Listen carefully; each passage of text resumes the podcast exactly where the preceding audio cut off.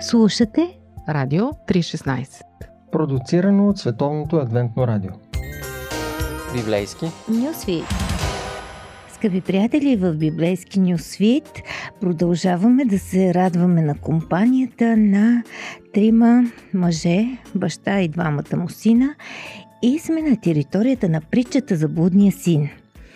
Давам си сметка, че наистина е по-лесно Ама наистина е по-лесно да превръщаме цветните образи от тази история в черно-бели. Затова винаги се опитвам да разбера един герой, да застана на негова страна и да открия в какво сме близки с него, какво мисли той, как действа, какво го движи, какво го парализира и въобще кой е всъщност. И сега ще извадим снимката на големия брат от нашата притча. Да ви кажа честно, ще ми се да го осиновя. За малко, за да го набия. Шегувам се. Струва ми се, че той е потърпевш от нашето пренебрежение. Ние или не го забелязваме, или пък го нарочваме и не спираме да го подгряваме с словесни шамари, но като се замислим и той е човек като нас, и той е дете на бащата, като човек и праведника си има нюансите. Той е умен, пресметлив и работлив, а най-вече отговорен – не пилее пари, не си губи времето, вместо по баровете се гърби на нивата, се и жъне, грижи се за семейството и яде от труда на ръцете си. Просто е като работохолик. Иска да му казват браво и въпреки и желанието и енергията, която влага във всичко, е нещастен. Всъщност, най-вероятно не си харесва живота, пък и кой би харесал такъв живот, работа от сутрин до мрак. И никакъв купон, никакво парти сякаш прекрачва себе си, за да бъде одобрен, рубува на този имидж на светеца и съжалява, че няма оная дързост на малкия си брат да зареже всичко и да си тръгне, преглъща огорчението за пореден път и не се разтоварва от бремето да бъде добрия син в очите на баща си.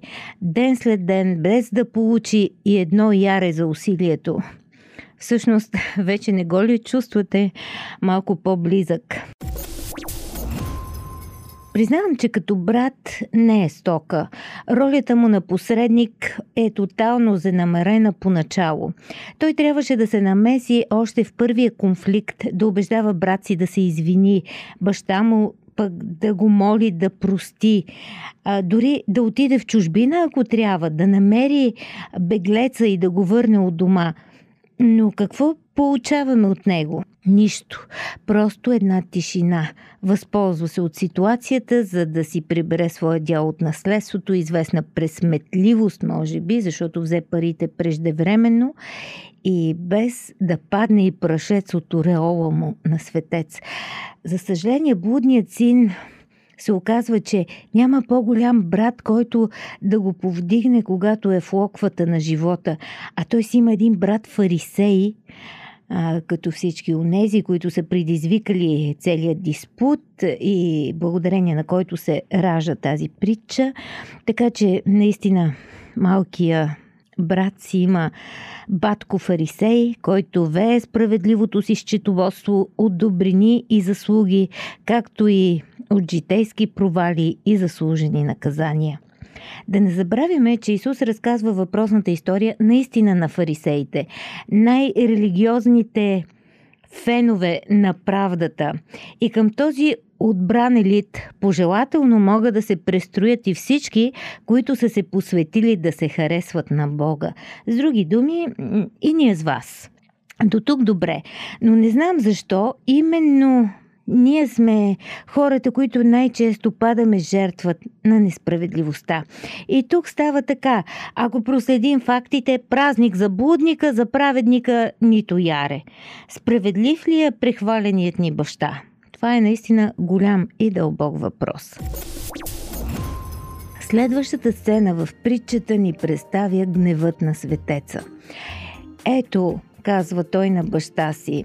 Аз толкова години ти работя и никога не престъпих твоя заповед, а на мен дори и едно яре не си дал веднъж, за да се повеселя с приятелите си.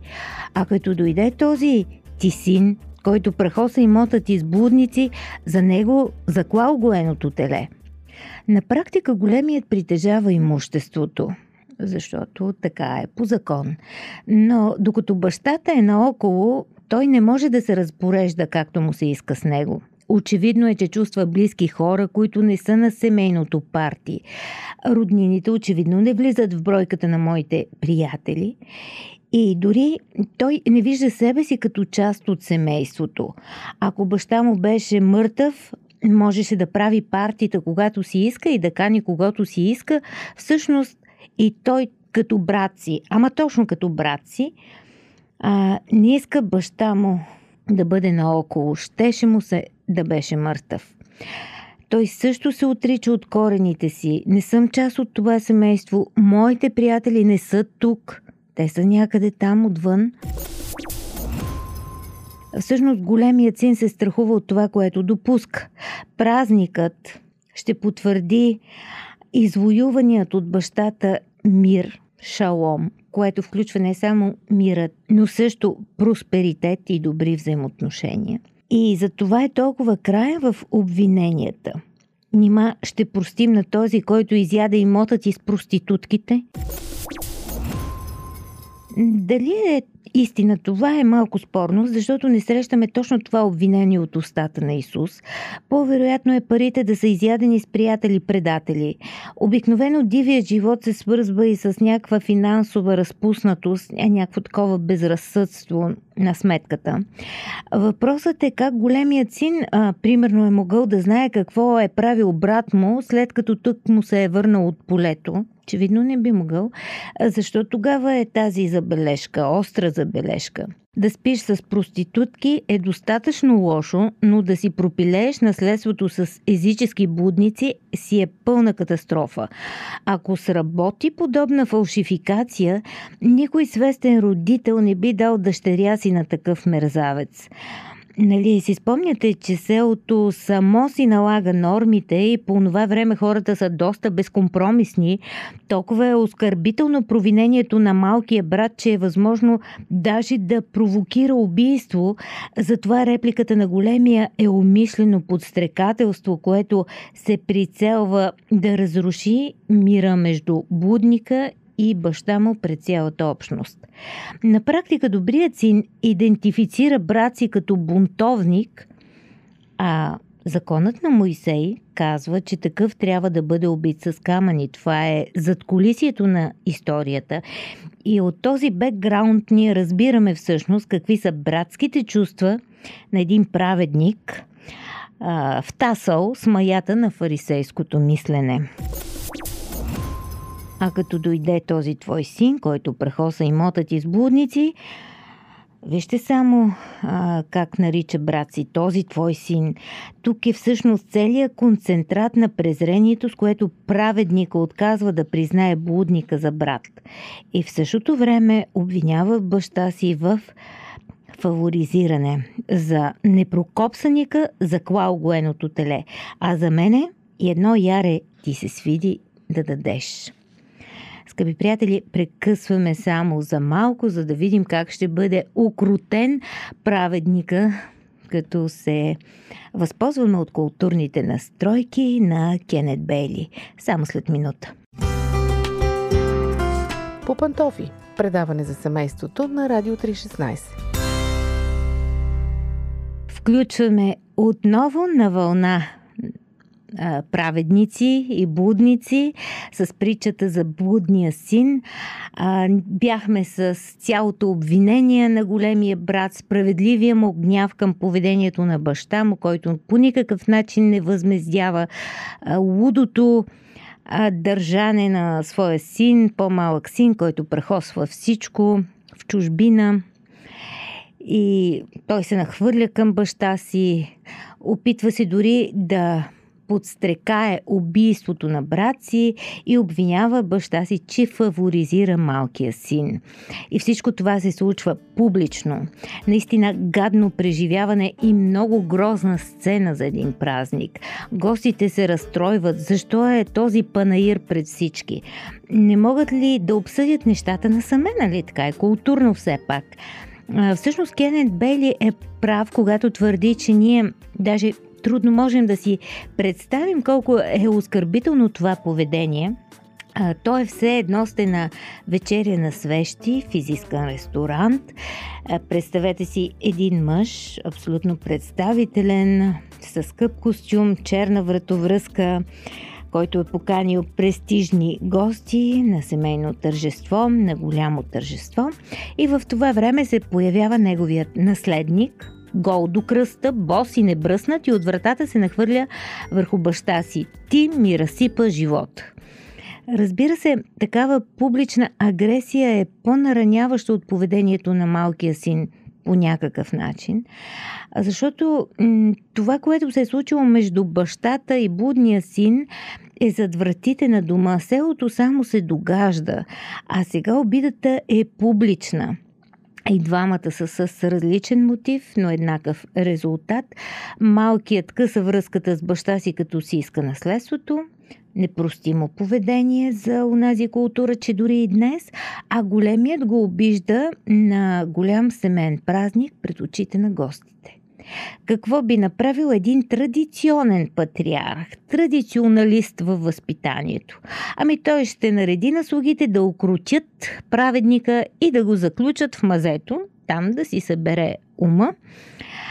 Но Бащата излиза всъщност от всички рамки на нашето мислене и вместо да отмъсти за оскърблението, той дори унижава себе си, излиза и започва да умолява сина си да влезе, да се присъедини към празника.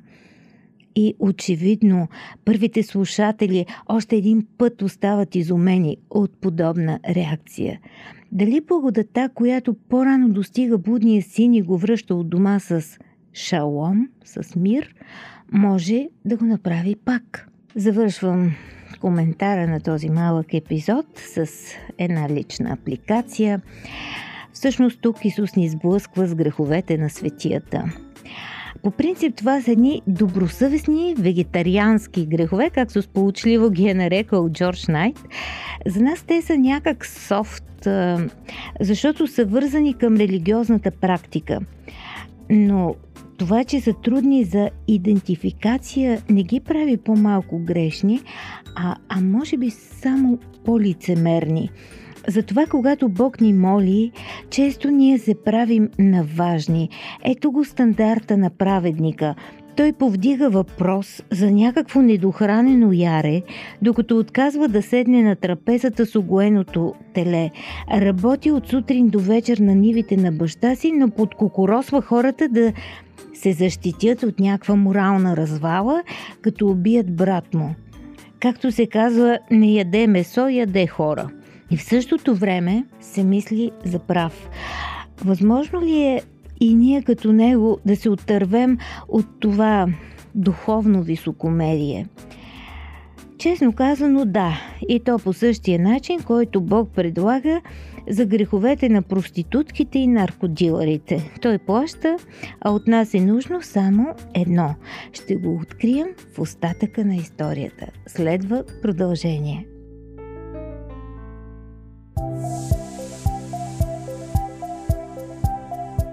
Слушате Радио 316 Продуцирано от Световното адвентно радио. Сайт 3-16.bg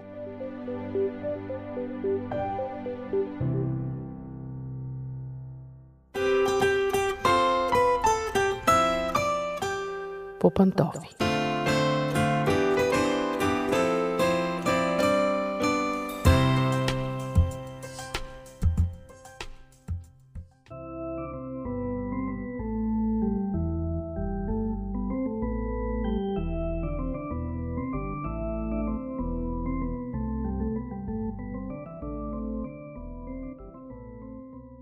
Здравейте, уважаеми слушатели! Започва семейното ни предаване по пантофи. Аз съм Мира и днес ще си говорим за последиците от детството. Сигурно поне малко сте чели Фройд и знаете, че той твърди, че всички наши проблеми се коренят в детството. Отговорите на всички тежки въпроси по отношение на нашата психика ще открием в детството. Не знам, колко е вярно това. Има пък други психолози от други школи, които го отричат. Но така или иначе, детството си е любима област на психолозите. Много обичат да обясняват нещата с него и това не е случайно. Може би не на всички въпроси има отговори в детството, но наистина на голяма част от тях има. Когато един специалист се изправи срещу сериозен психически проблем на свой пациент, първото нещо, което прави е да търси корените му в миналото. Специалистите смятат, че пораствайки, съзрявайки, ние натрупваме невидими понякога детайли, които са невидими за нашето съзнание, било като деца, било като тинейджери, но когато станем възрастни, те стават видими и започват дори да определят мисленето ни, понякога ценностната ни система и поведението ни съответно. Днес ще се опитаме да изброим някои такива детски проблеми, които могат да дадат неочаквани последици в живота ни като възрастни. Например, ако вашите родители не са ви позволявали да вземате самостоятелни решения. Вместо това са решавали вместо вас дори за дребни неща, като коя дреха да облечете, с коя играчка да играете, какво да учите, какъв език, какви инструменти да свирите, с какво да се занимавате в свободното си време. Изобщо са ви контролирали силно, ако сте от този тип деца, е напълно възможно днес вие да сте един зрял човек, който е развил патологична зависимост от своя партньор, съпруг или съпруга съответно. Познавате такива двойки, в които единият буквално не може да вземе решение дори за нещо дребно за живота, без да се посъветва с другия. Аз лично познавам такива. По-често като че ли това са жени, може би защото сме по-склонни да контролираме момиченцата като малки, а на момчетата даваме малко по-относителна свобода. Не знам дали това е причината, но много често аз лично познавам такива жени, които влязат в магазина, искат да си изберат сандали и просто не могат. Започват да ги снимат с телефона, да пращат на мъжете си 10-15 снимки и да питат кой чип да си вземат. Това много често е последица от силно контролирано детство. Друг такъв проблем в детството е липсата на здрава емоционална връзка между син и баща. Това се получава, когато родителите живеят в конфликт, когато има развод, когато майката системно е очерняла бащата пред детето или пък когато семейството е здраво, но бащата е властен, доминиращ и притискат момчето твърде силно. Когато едно момче израсне в нездрава емоционална връзка с баща си, има много голяма вероятност, като мъж вече, взрял мъж, да има проблеми в интимния живот. Звучи изненадващо, но специалистите го казват. Друга една неочаквана последица. Преди малко казах за властните родители, които контролират живота на децата си. Освен, че тези деца един ден могат да развият патологична зависимост от своите партньори, те могат да се превърнат в големи инати, които трудно търпят чуждо мнение. Тоест това е малко или много обратна реакция, но отново е последица от същото патологично влияние в детството. Такива хора буквално не търпят чуждо мнение, не могат да понасят някой да ги контролират дори за съвсем обикновени неща, някога дори трудно създават семейство, защото имат силен стремеж към свобода, желание да бъдат сами със себе си, или пък ако създадат семейства, се случва така, че или те се превръщат в силно контролиращи партньори и разрушават семействата си, или пък се поддават на контрола на своите партньори. Друго патологично поведение в детството е прекаляването с телевизията и дългите часове пред компютъра. Това е, може би, най-коментираната тема в нашите предавания и не само в повечето сайтове, ако влезете за възпитание на деца. Книги по тази тема много се говори за това, че децата развиват зависимост дигитална от екраните. Пряката последица от това, освен всички останали негативни последици, е, че децата израстват с нарушени навици за общуване – и дори да не са родени интроверти, се превръщат в такива. Тоест едно дете, което е прекарало голямата част от детството си пред екран, когато стане възрастен, зрял човек, може да има много големи проблеми в завързването на запознанства, в общуването с колеги, с ученици и дори с партньор. Какво да кажем за дискусии по Радио 316? Вие слушате Радио 316, продуцирано от Световното адвентно радио.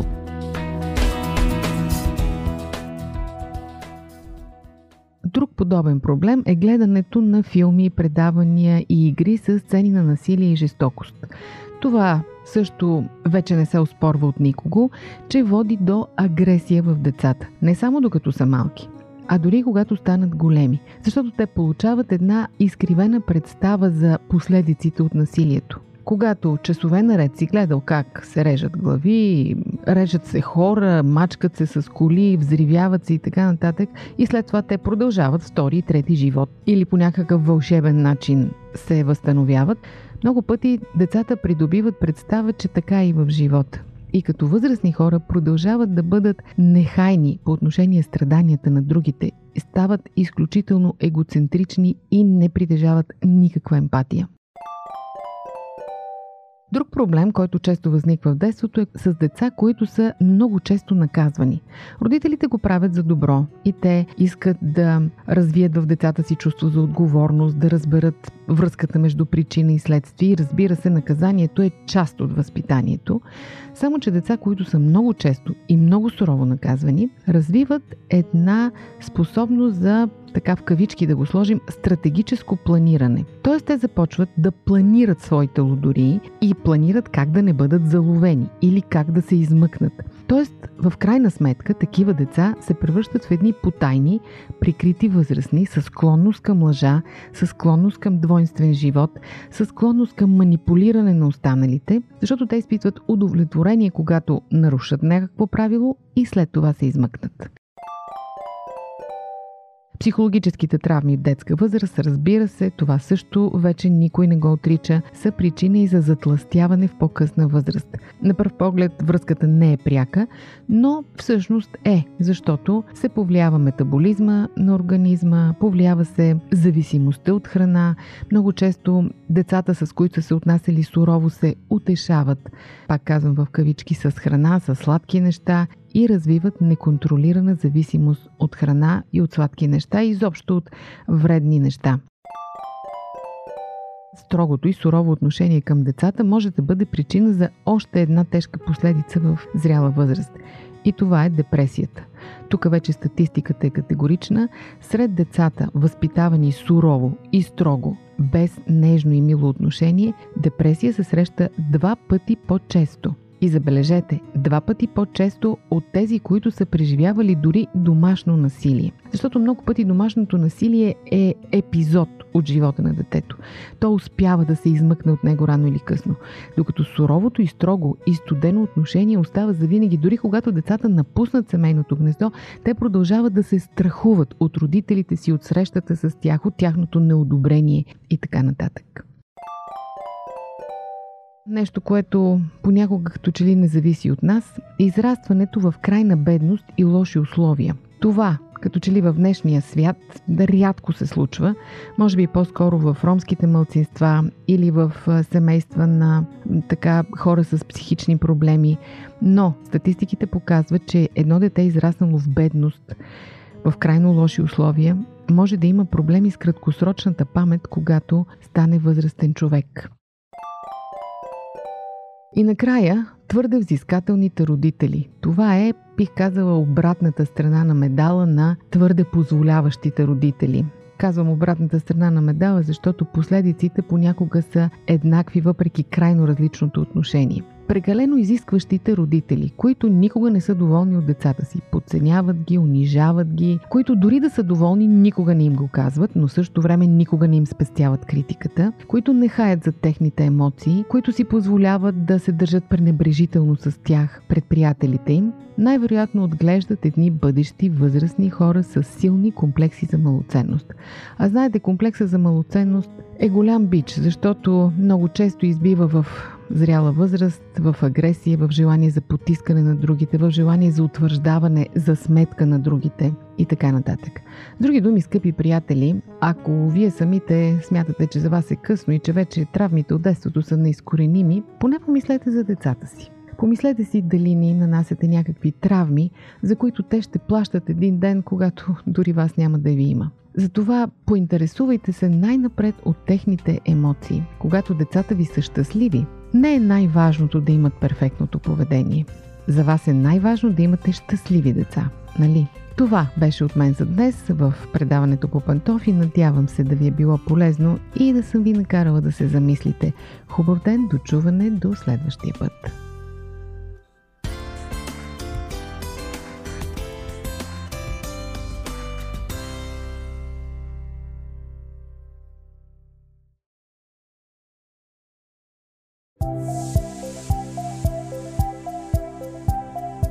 Радио 316. Продуцирано от Световното адвентно радио. Сайт 3-16.bg